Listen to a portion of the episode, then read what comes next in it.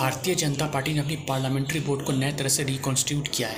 बहुत सारे जो पद था, जो पार्लियामेंट्री बोर्ड के बोर्ड के अंदर खाली था, क्योंकि सुषमा स्वराज, अरुण जेटली, ये लोग अब दुनिया में नहीं रहे।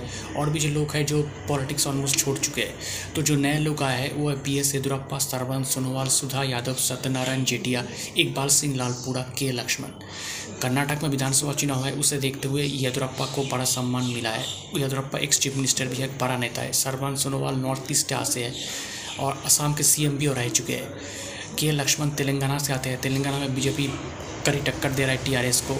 और बाकी तो दो नाम है जिनको नहीं रखा गया, वो है शिवराज सिंह चौहान, मध्य प्रदेश का सीएम और नितिन गडकरी, बड़े नेता बीजेपी का national ex national state ex national president तो इसे लेकर बड़ा कंट्रोवर्सी हो गया, लेकिन मुझे लगता है दोनों के बारे में पार्टी ने कुछ ना कुछ सोचा होगा। शायद नए लोगों को मौका देना चाहते हैं, इसलिए शायद इन लोगों को बाहर किया गया है।